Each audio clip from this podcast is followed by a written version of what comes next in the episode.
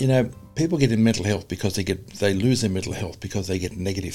Mm. And you see an awful lot of people who are older people and they become bitter because all their life they've been focused on what's working for them and they miss they miss all the stuff that's working. It's like as if they focus on their fear and they miss the love. And of course, you do this for um, two, three years, five years, 10 years, 20 years, 30 years, 40 years. By the time you're older, if you've been focusing on negative stuff all your life, course you're going to be bitter and twisted because that's how you're going to be seeing life. And you're going to say, this life, it's not worth it. Nothing ever works. Nothing goes right because you're focused all the time on what's not working, what's going wrong. If in everything, there's always a balance having worked in aged care, I don't think it's just about being bitter and twisted. I think there's a lot of depression because I think people must look back on their lives sometimes and wonder, what have I actually achieved? And if they feel they haven't achieved to their potential, then I really believe that's when they get into that that depression. Certainly, I agree the whole negativity bit, and I think even with younger people now with mental health issues, and especially at this, you know, what's going on in the world, there is a lot of negativity, a lot of fear. So people tend to get into those energies where they're feeling depressed. Yes. And you think there's so much of that going on in life at the moment that now for most people it feels normal. It feels like the only way it can be and that there is no other way. And that all this positivity stuff, yeah, oh yeah, that's very, very, that's very, very nice. But but you know, when things aren't going right, well, of course you've got to focus on negative stuff. Of course, you, when you've got a problem, of course you've got to fix the problem. You can't focus on good stuff then. Well, I think that's certainly true. I think it's sad, isn't it, that people can only see the negative, and often you try to put a positive bent on things, and they say yes, but. But I think that's again, I think it's it's all the pressures that are that people are put under eh, and a lot of outside influences, which then affects how you feel within yourself. I just, I just, I'm just going to play with this for a second. Are you, in fact, right now being negative? Yes, absolutely. Yeah, you're being negative right now, but it feels normal. It feels rational. It feels like that's the way it's got to go. And actually, what you're saying makes total sense to me. What would be the positive around, around what we're saying there? That if people understand what's really going on, then they can change it. That is the positive around it. See, I've got this thing called balance in my mind. And I remember Stephen Hawking used to always say, in the whole of our universe, if just one molecule was out of balance, the whole universe is going to collapse. And that the whole thing, it relies on there being a perfect balance. We don't always get the balance within us, but for every negative, there is a positive, and for every positive, there is a negative somewhere. It's not always in the same place. It's about polarity, isn't it? Because you won't, you can't have one without the other. In the exact same quantities, exact same quantities, perfect same quantities. Mm. If we're feeling negative somewhere, somewhere there's also the positive. I wonder what would happen if we went and looked for that and found it. What would happen to our mental health? Well, it's certainly, I've seen um, strategies where people use that aspect where when you're confronted by a negative trigger, okay, so what is the positive that comes out? What's the, they call, well, called the gift, isn't it? What's the gift? So it looks at the positiveness of whatever's going on that's pulling you down. Can you think of any highly, totally, totally negative situations for you that turned out to be very positive? For me, anyway, the most difficult part of our relationship was with the fact that I was divorced. I got divorced. I separated and divorced from my first wife, and that was an awful time. But on the other side, on the other side, if I didn't do that, we never could have got together. We never would have been together. We wouldn't be together now. So there's a positive, there's something that seemed like it was totally, totally negative. But then later down the track, we found out that there was an absolute positiveness about it too, because it was it was opening up the way. Oh no, I agree with that totally. I'm glad you do. it just no, I guess I just I'm trying to think of a situation. Well, I, okay, I'll look at um, my final year of teaching when I was really, really struggling, and I just was in, I didn't know what to do. I decided to take a year's leave because I just had had enough. When I say struggling, I mean it was just a really hard slog.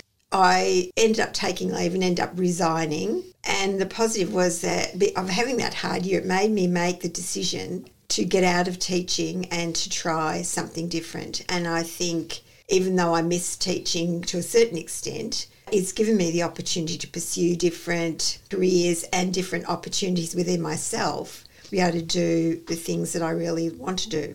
Okay, yeah, that, that's a good example because I, I, I do remember that time very, very well. And although you loved teaching, and you were a great teacher, I remember that, you just couldn't go on. No, it was, it was really, it was difficult. And mm. I think if I didn't, if I wasn't a dedicated teacher, I could have just gone home at 3.30 mm. and just shut off. No, you've never been able to do that for anything.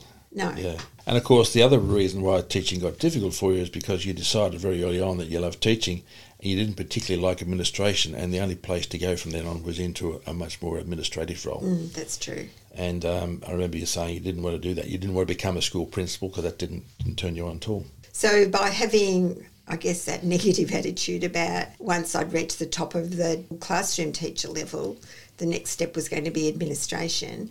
And that's not what I wanted. Then I had to make a decision about what I wanted to do then. And it did open up that opportunity because I was dissatisfied and I knew what I didn't want. It gave me the opportunity to then start thinking about what I really did want.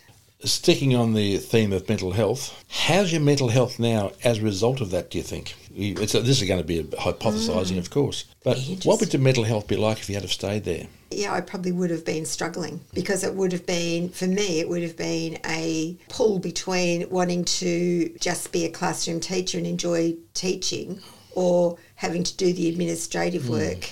So it was actually the education environment that was pulling down your mental health at the time because you were you were, you were not mentally healthy. I know that. It's interesting, isn't it? I never ever thought about it like that. No, you weren't mentally healthy. You were just, because you know you're you're a brilliant person and that, and a brilliant teacher, really good. But you you weren't enjoying going to work. Put it that way. You weren't enjoying. I it. wasn't enjoying the classroom environment. No, no, which is really, really very, very fascinating. the mental health issue is a big one because I really believe the outside external influences and pulls and pushes and whatever have really created a lot of the mental health issues that are around at the moment. In saying that, as I said, I'm very aware that people, once they realise what's going on, then have the opportunity to change. All they need to do is look at what's happening from the outside in and then decide I can choose to take all this on or I can choose to change. If you really want to have good mental health, be positive, be there, be all the rest of it, and focus on the good stuff, which, which is what I'm saying now. But there's a proviso. It's got to be appropriate. It's got to be justified. Because if it's not appropriate and justified, then all of a sudden you're going to be focusing on the good stuff, but behind the scenes there'll be a little voice going inside you saying bullshit, bullshit, bullshit. Mm. As people say, forget the negative, just just do the positive. That might be okay to a certain extent, but you're right. That if you just focus on positives, it will make you feel better for a while. Well, sometimes I think if you're really down, I sometimes think it makes you feel worse. But it's like a band aid on a sore. Unless you heal the sore, mm. the band aid will is only a temporary fix. So what do you do with those negatives? Because those negatives are going to be there all the time. You can't just ignore them. No, you've got to deal with them. What is it? Why am I feeling this way? What's mm. creating this? What's going on within me that is making me feel this way? And if I go back to my example before about getting divorced and separated, separated and divorced, I can look back on that and say that was terrible. But if I didn't do that, then I wouldn't be in the relationship I'm in now. And therefore, there's nothing to be depressed about. And if I go back to probably the most difficult, awful time I ever had was separating and divorcing.